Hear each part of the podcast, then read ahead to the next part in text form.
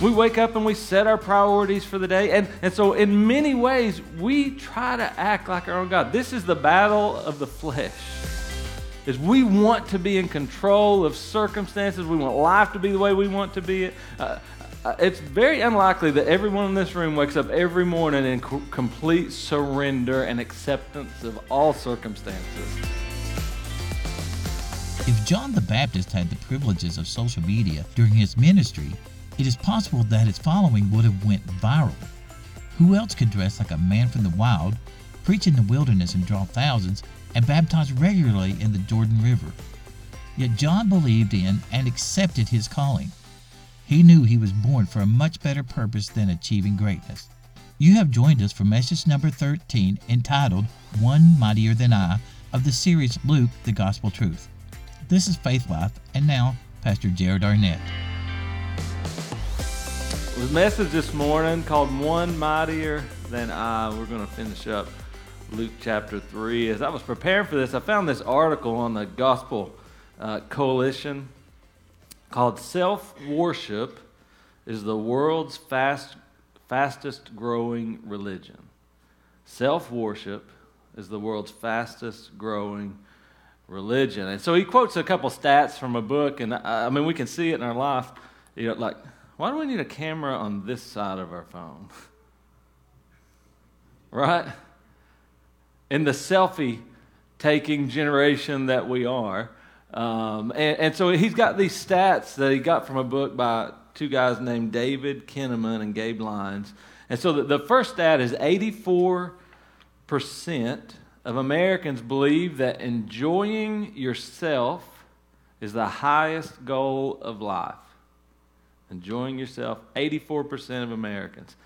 eighty-six percent believe that to enjoy yourself, you must pursue the things you desire most. What do you want? What do you want? What do you want in life?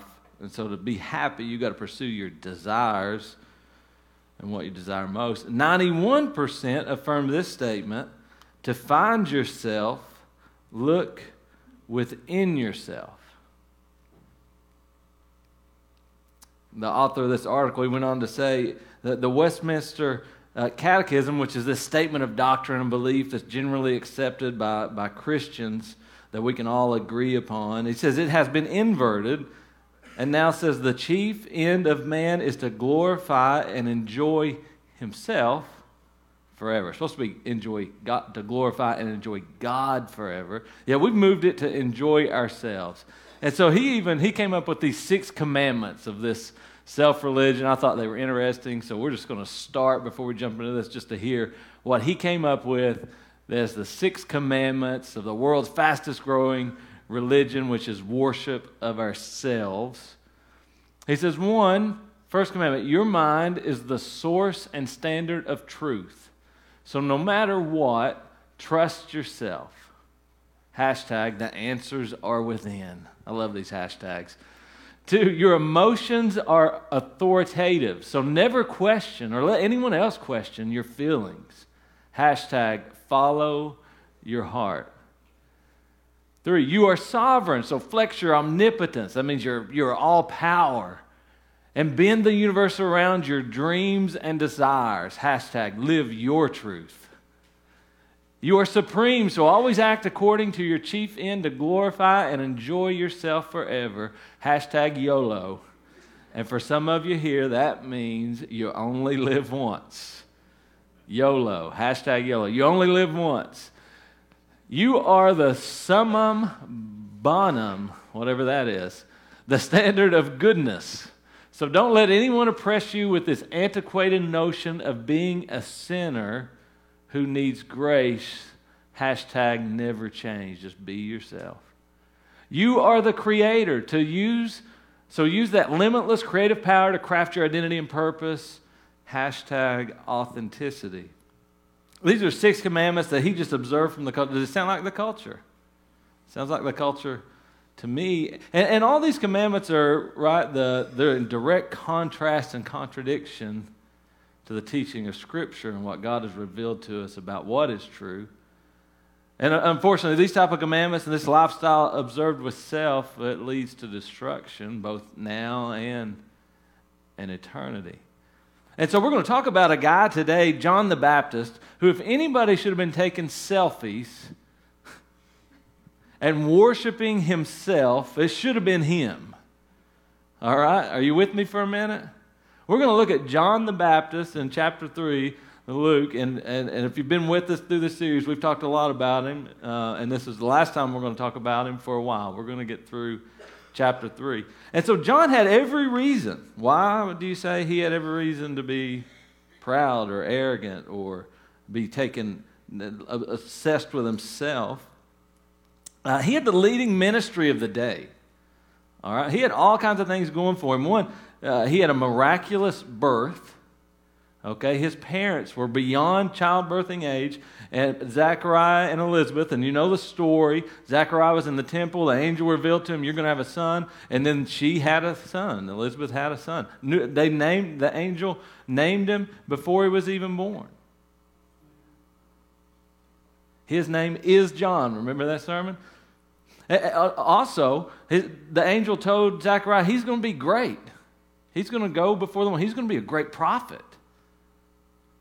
Okay, did any of y'all's dad have an angel tell them while you were in the womb that you were going to be a great prophet? No. So John had this going for him. And John then goes into the wilderness and, is, and for years been out there just searching for Christ, searching for searching for God and closeness to God. And, and, and he starts this ministry, he starts preaching in the worst place, and yet hundreds and thousands of people start to show up. Even the Pharisees, we found out last week when Chris just, he had that beautiful passage to preach from about the brood of snakes. We found even the Pharisees, the leaders of Jewish religion at that time, were tracking all the way out to the wilderness to see his ministry, to hear what he had to say. And so he had every reason uh, to be consumed and obsessed with himself. He had a prophesied destiny, amazing ministry, powerful preacher, great following, all the things. And so this was happening around him in Luke three fifteen, where we're going to pick up today. The people that were gathered around him, these Pharisees, everybody that was there, began to just be a rumor amongst his followers in the crowd. And it says, the people were waiting expectantly and were all wondering in their hearts if John might possibly be the Messiah. Like, he was so powerful, had so much going for him, that the people around him were like, hey, this guy, he might be the one. He might be the Messiah. I mean, when people are talking that around you, maybe uh, in his mind, he knew he wasn't the one. He knew he wasn't the Messiah. But I realize that many times in our life, it would be healthy to ask ourselves, am I God? Because we, even though we don't, may not ask ourselves that, we, we live like it many times every day. We wake up, and without even a conversation with the Creator, we set an agenda for our day. We think about the next ten years of our life, and we come up with our own formulated strategy and plan and goals and where we're going to be and what we're going to do. We wake up and we set our priorities for the day. And, and so in many ways, we try to act like our own God. This is the battle of the flesh. Is we want to be in control of circumstances. We want life to be the way we want to be it. Uh, it's very unlikely that everyone in this room wakes up every morning in co- complete surrender and acceptance of all circumstances in our life, right? But that's where God has called us to. And so, so I ask you this question, are you God? Am I God? Am I the Messiah? Are you the Messiah? This was what the rumors were happening around John. This morning, what I really want to talk about is humility that John exhibits here. Just a few thoughts about humility before we get into it is, one, humility is not weakness. It's not a sign that you are weak or you don't have enough strength to do what you need to do or that you might not be the most talented or gifted or, or, or good at something. It's not that. It's not low self-confidence. It's not low self-esteem. It's not like I need to just really think self-deprecation and think really bad about myself. That's not humility. If you do the research on humility, you find that it's a very healthy thing in a way to lead and posture to work with people. I mean, it, it fights against arrogance. I mean, how many people in here love working and being around people who just think they are better than everybody else? Anybody? I mean, it's like, I love those type of people. Bring them on. Usually not, right? Usually, if someone thinks they're better than everyone else, they don't get work well in teams. They don't, they're like, not the best friends in the world. They're not usually kind to others. It's usually consumed about themselves. And, and so humility is really like a, an antidote to all those things in life. It, it pushes back against arrogance. It, it, it, it helps us be open to feedback and coaching and wanting to be better and learn from people who are smarter or better or more experienced than us. It, it helps us grow. It helps us know our limits. It helps us have gratitude for the things that we do have in life and that what we've been given. It It it also helps us be kind and generous to others. Like, all this stuff is in Scripture, but you can find it in all the research. Humility is the best posture to live your life in. Now, well, how do we get that? Because we all struggle with it. You struggle with it. I struggle with it. I'm going to show you where where John finds it. If you want to get humble, get awestruck. What do I mean by that? If you want to get humble, get awestruck. I don't think John's humility was about him. I think John was so awestruck by the Creator. I think he was so awestruck about a man named Jesus. And see, we, we have this deep hunger inside of us to be in awe of things. Millions of people a year go to the Grand Canyon. Millions of people a year go to Yosemite. Like thirty million a year go to the Niagara Falls to see this thing that is massively bigger than us, to see things that we could not, even unbelievers, they want to go see this thing that, that just formed out of the earth, I guess, in their minds. But it's bigger than them. It's this deep-seated desire to be in awe of something. And all the research shows when we become in awe of something, we become humble. And so it's not about looking at ourselves. I believe John was in awe of Jesus. And so if we want to get humble, we don't need to look at ourselves. We're going to look at Jesus. All right, the first thing he begins to say about this, uh, as he was in awe, is he, he looks at his greatness. He was in awe of Jesus' greatness. How does he say it? Chapter three, verse sixteen, after they were rumoring that John was the Messiah, John answered them all, and he says, I baptize you with water, but one who is more powerful than I will come, the straps of whose sandals I'm not worthy to untie. I get emotional every time I read that. The This is the N I V translation. The E S V translation says, one who is mightier than I. It's the title of this sermon. One mightier than I. It's an amazing thing that John says here, and it doesn't make, make much sense to us. One, we don't, I mean, not everybody here wears sandals. A few people maybe. David, he's a pretty good sandal wearer. Where's he at? Uh, the straps of whose sandals I'm not worthy to untie. What does that statement mean? And so of that time, the rabbis, the teachers, they, they, they really felt confident and they felt free to ask their students to do about anything for them. I mean, you all been students in school. You remember teachers. They never made copies themselves, right? I was always a student who just hoped, please let me go make copies so I can be out in the hallway and probably not go straight to the office and back. Right? Like, I'm going to find, I've got a bathroom to see. I'm going to go peek in my friend's classroom, see what else I can do. So that was my that was my reasoning, motivation to be a good kid for a little bit, like so I can get out of class. And, and so teachers could ask to do anything. In this culture, in Jesus' time and John's time, the, the teachers would, they said, we we feel good asking our students to do anything except untying our sandals. Like, that's too beneath them. That would be offensive. That would be embarrassing. Your feet were walking around these sandals and dust and dirt, and they're muddy, and it's nasty. I would never ask a student to do that. That would be embarrassing. So John, in this one statement, because the people in the crowd would have known that culture, says, I'm telling you about a teacher who I would not, uh, not only would I not be embarrassed to get in the dirt and the mud and untie his sandals, I'm not even worthy to do it. It would be an honor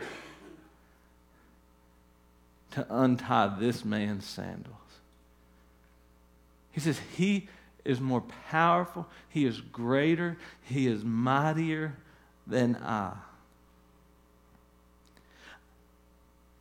See, he was talking about a man named Jesus who was going to align so closely with his Father that he was going to demonstrate a power the world never knew. He was going to do miracles like the world had never seen. He was going to feed thousands of people with a little schoolboy's lunchable.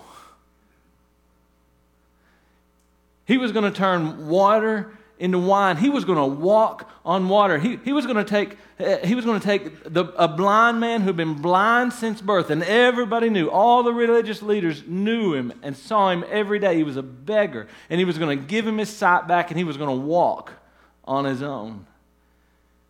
He was going to take, he was going to take the lame, those who couldn't walk, and they laid on a bed, a mat, their entire life, never been off of it. He was going to raise them up, and they were going to walk carrying it. It was a man who was going to, when Lazarus passed away, he was going to be emotional and, and, and upset and, and, and be able to empathize with his friends, but he was also going to be able to say, Lazarus, come out of that grave and raise him from the dead. This is the man that John is talking about. He says the reason, the reason John was humble because he understood Jesus' greatness. He was in awe of it.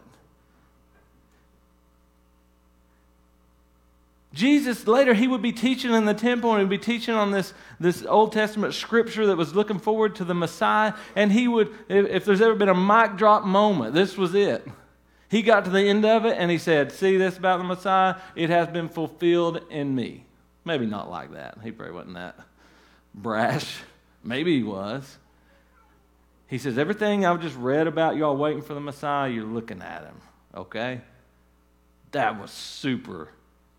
Get you drug out of the church and stoned, okay, to them. Because they were looking for him and they missed him completely.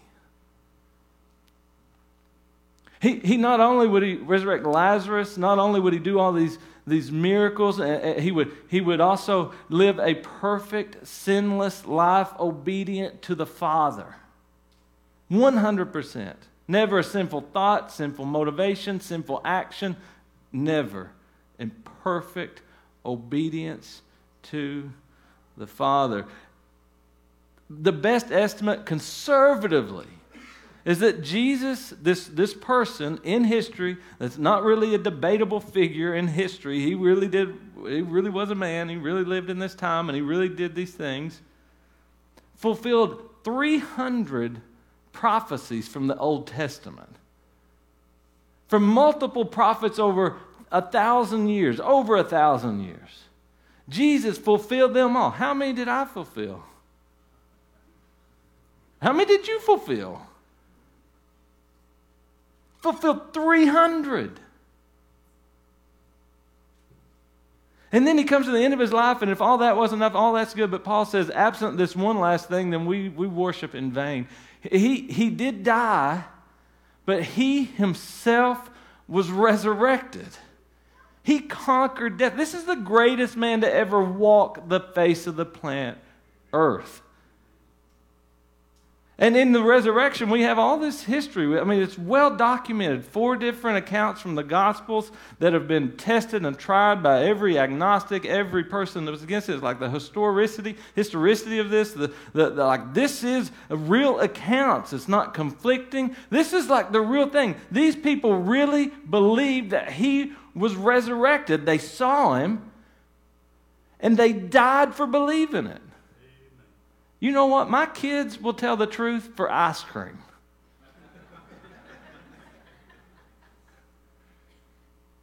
These men, at their last breath, told, you admit you're making this up or this isn't true about Jesus, that you really didn't see him, and they surrendered their life because they believed in one mightier than I.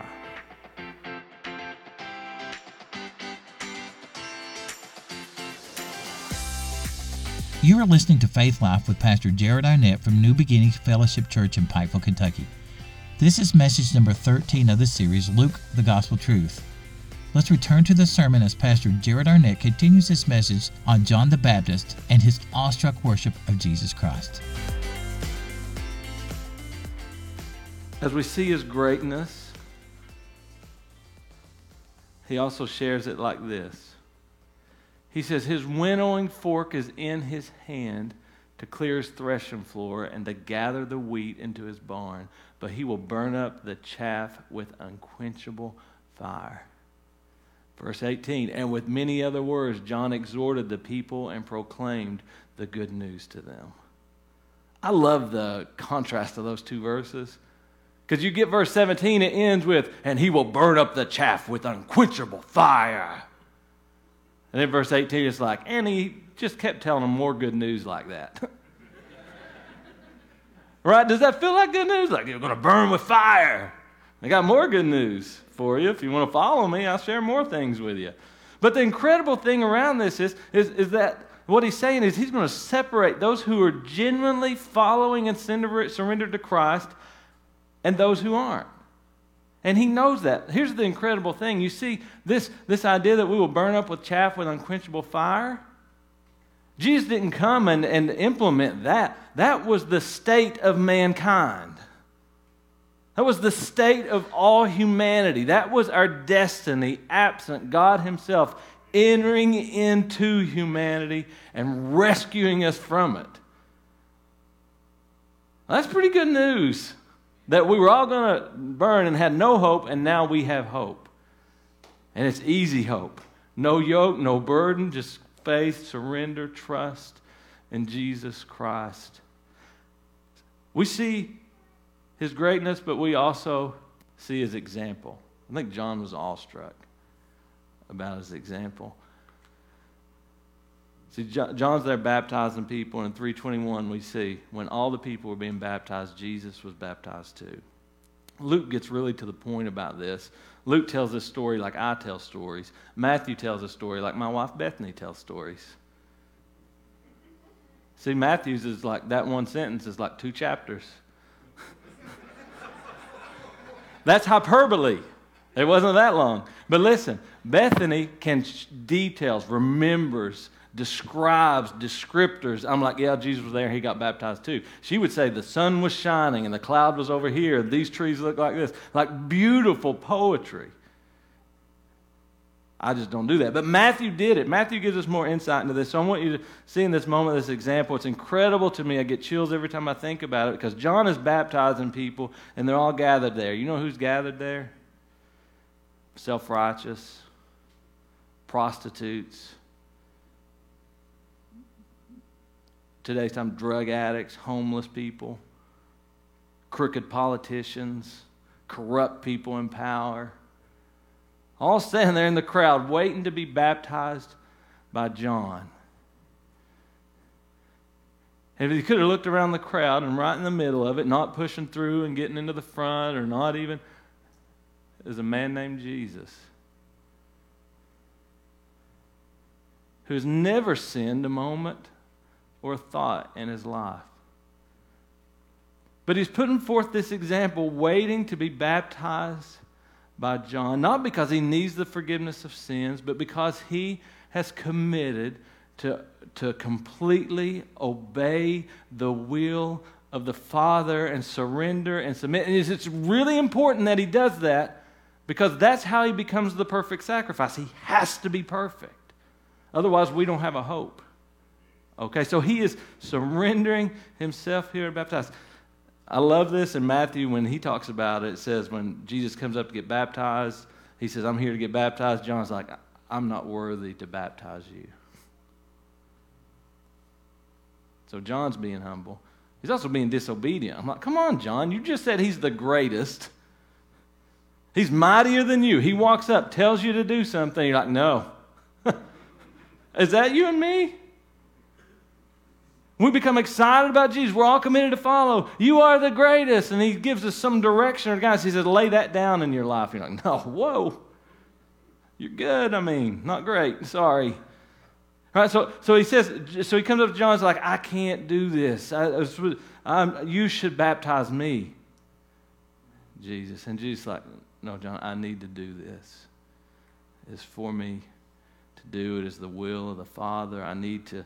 I need to be identified with sinful man. This is, this is, I'm just, I'm with this group. For these people around me, I got to do this. For everybody in this room, he had to do this.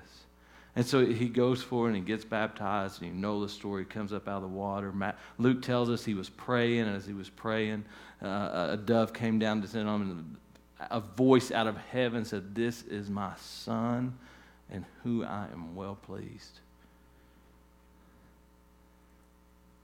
God, all that, that's the example Luke shares. We also,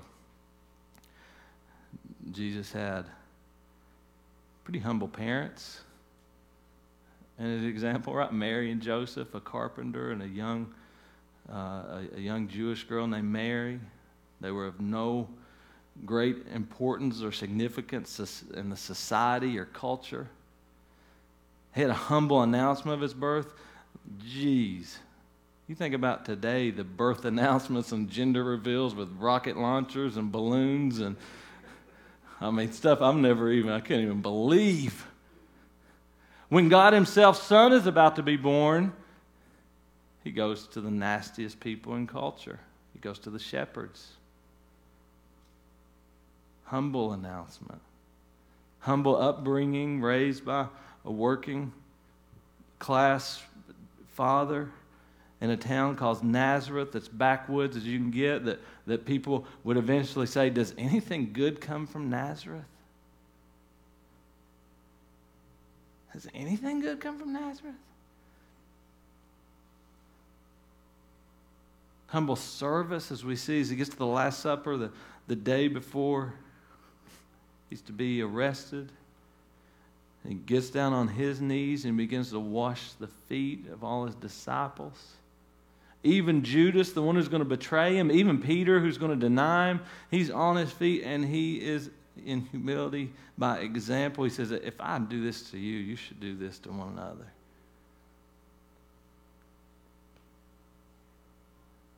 In his example, his humility, his, his example on the cross of dying the death with two criminals on each side of him.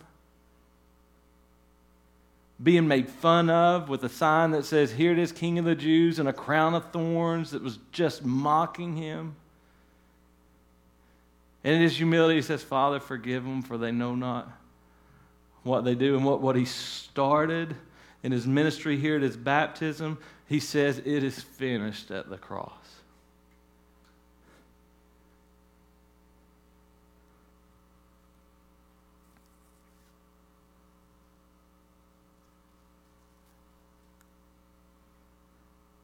He was one mightier than I. I can see his greatness and example in Scripture, but the thing I love about God is I can see it around me today. I can see his presence today. We, we share these real and relevant moments. I can see him in, in, in things from the complexities of human life,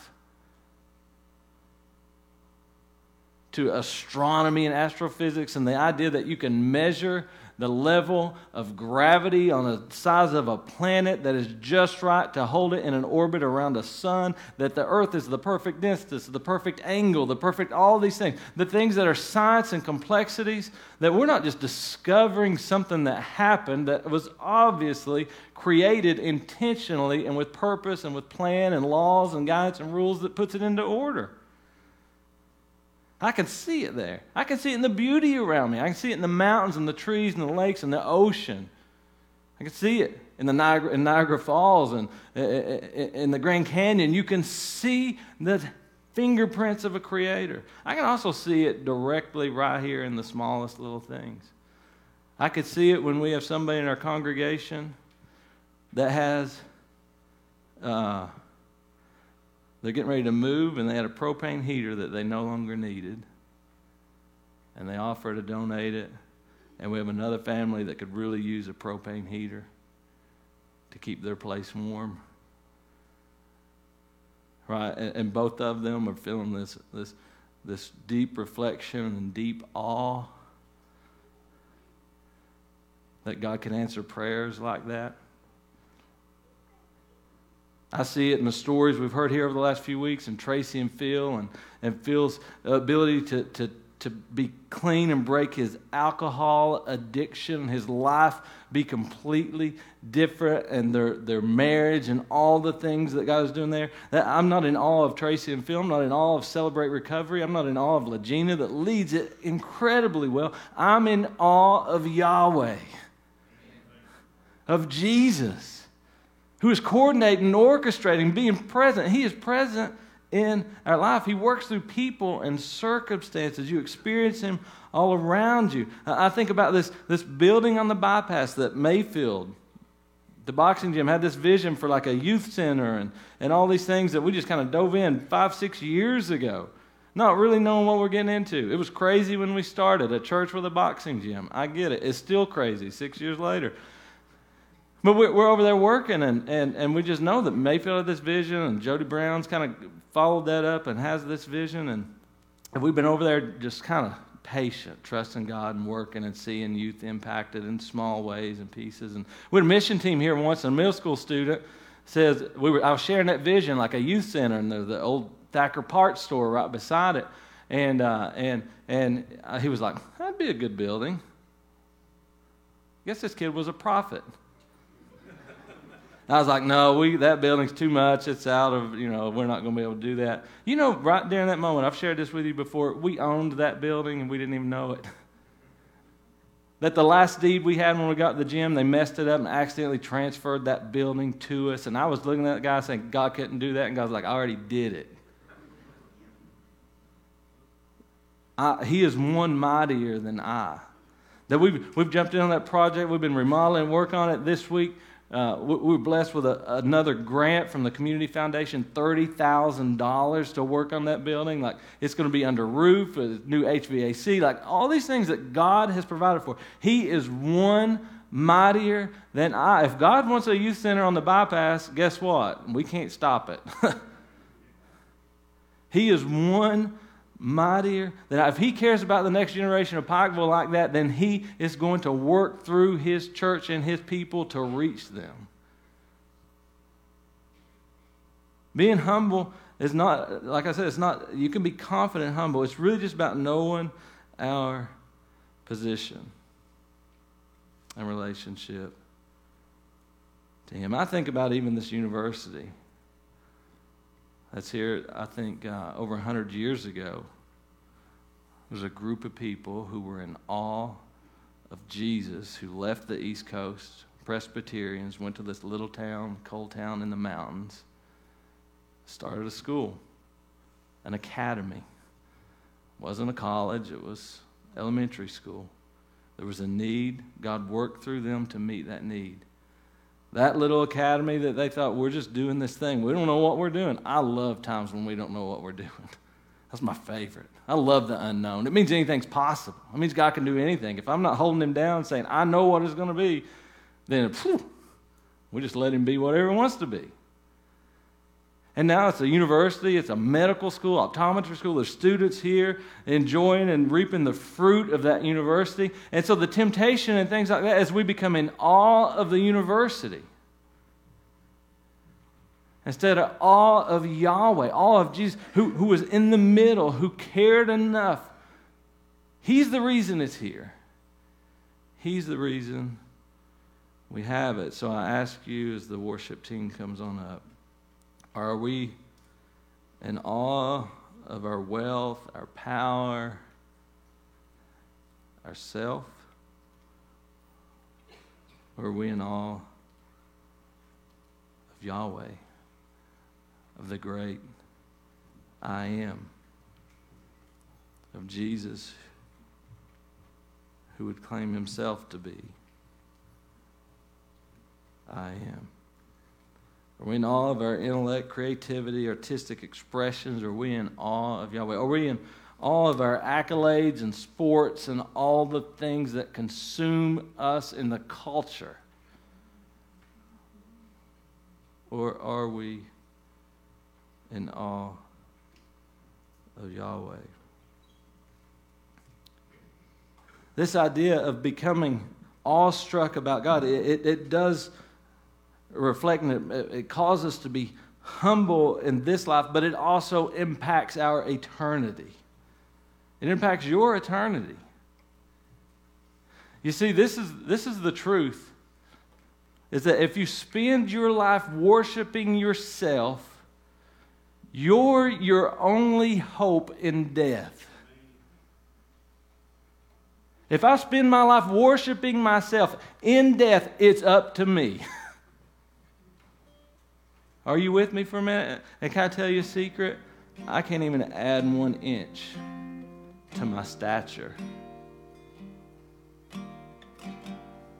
I can't number my days. I can't add one day to my life. I can't explain why I'm here and w- where I came from. I can't do any of that. I can't control circumstances. I can't control the weather. I would rather have my hope and trust in one that is mightier than I. One that I think John knew what Paul said, what Paul was going to write in Colossians. When he said Christ is supreme, he said Christ is the visible image of the invisible God. He existed before anything was created and is supreme over all creation. For through him God created everything in the heavenly realms and on earth. He made the things we can see and the things we can't see, such as thrones, kingdoms, rulers, and authorities in the unseen world. Everything was created through him and for him. Through him and for him. Not through Jared and for Jared. Through him and for him. He existed before anything else, and he holds all creation together. And let me tell you something. When you understand who he is, who he claimed to be, and you get in awe of Jesus, when you believe that in your heart, that he is mightier than I, I put my trust in him. Please don't put your trust in Jared or Chris or any of our other. Don't put your trust in New Beginnings, or don't put your trust in going to church or good works or giving. When, when you understand, you get in awe about Jesus, your eternity changes. And your life changes. You'll never be the same. When you understand who he is and how he loves you, and that while you were a sinner, he died for you, that that's the good news, that there is hope of heaven through him. You're never the same. God, we just come to you. We surrender. I surrender myself. We surrender as a church. God, you are one who is mightier than I, and I'm so thankful for that. God, we just come to you today. We surrender our lives. We humble ourselves. We bow at your feet. It would be an honor to untie your sandals. God, give us this posture of heart towards you. God, we ask all this in Jesus' name. Amen. We're going to sing one more song. If God is dealing with your heart, this altar is open. If you've never given your life to Christ, we'd love to pray with you. If you've been a, a Jesus follower for decades and you say, but I've been worshiping myself. I've been, I've gotten distracted. I want to surrender. There's no better place than to do it. You can do it at your seat. You can do it anywhere. But we'd love to pray with you if it's on your heart.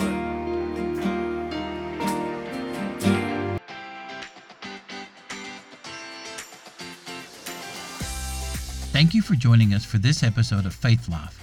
Faith Life is a ministry of New Beginnings Fellowship Church located in Pikeville, Kentucky. You can find us on the web at w w w dot n b f c dot church or look for us on Facebook. Be sure to subscribe to Faith Life Podcast on your favorite podcasting platforms and download each weekly episode. Join us next week as Pastor Jared Arnett delivers the fourteenth message in our series entitled Temptation one oh one.